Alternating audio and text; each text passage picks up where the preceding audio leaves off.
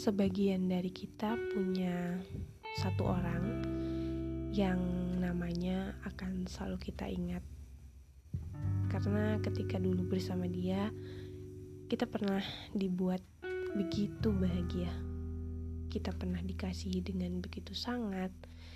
Kita lebih banyak ketawanya kalau sama dia atau bahkan sampai sekarang belum ada yang kelihatannya menyayangi kita sebesar dia. Tapi sayangnya kita nggak bisa sama dia.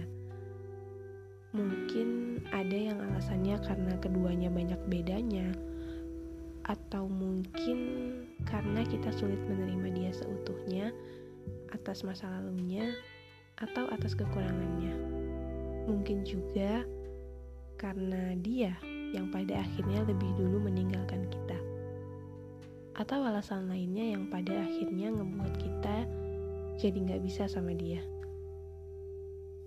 Sebenarnya nyesek ya kalau tiba-tiba pada saat ini kita jadi keinget lagi sama dia. Apalagi kalau diingat-ingat kembali ternyata dulunya kita loh yang memutuskan untuk pergi dari dia. Nah perasaan-perasaan kayak uh, kita jadi ngerasa kok nggak ada ya yang memperlakukan kita kayak dia perasaan-perasaan kayak gitu jadi muncul lagi dan ngebuat dada kita jadi sesak. Padahal dulunya kita yang memutuskan untuk pergi dari dia. Nah kalau udah kayak gitu biasanya yang bisa aku lakukan ya ingat lagi. Ingat lagi hal apa sih yang dulu terjadi sampai aku gak bisa sama dia.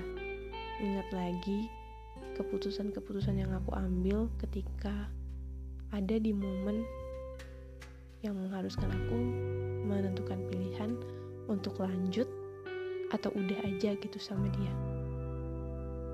Dan ternyata mengingat masa itu ampuh untuk membalikan lagi perasaan untuk biasa aja ke dia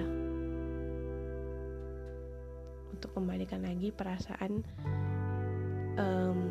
nggak um, nginget-nginget dia lagi mungkin kalian juga bisa coba hal serupa di saat kalian ngerasa kangen lagi ke dia ngerasa bahwa dialah orang yang selama ini rasa sayangnya sangat besar ke kita Coba ingat lagi momen di mana kalian ngambil keputusan untuk menyudahi apa-apa saja yang berhubungan dengan dia.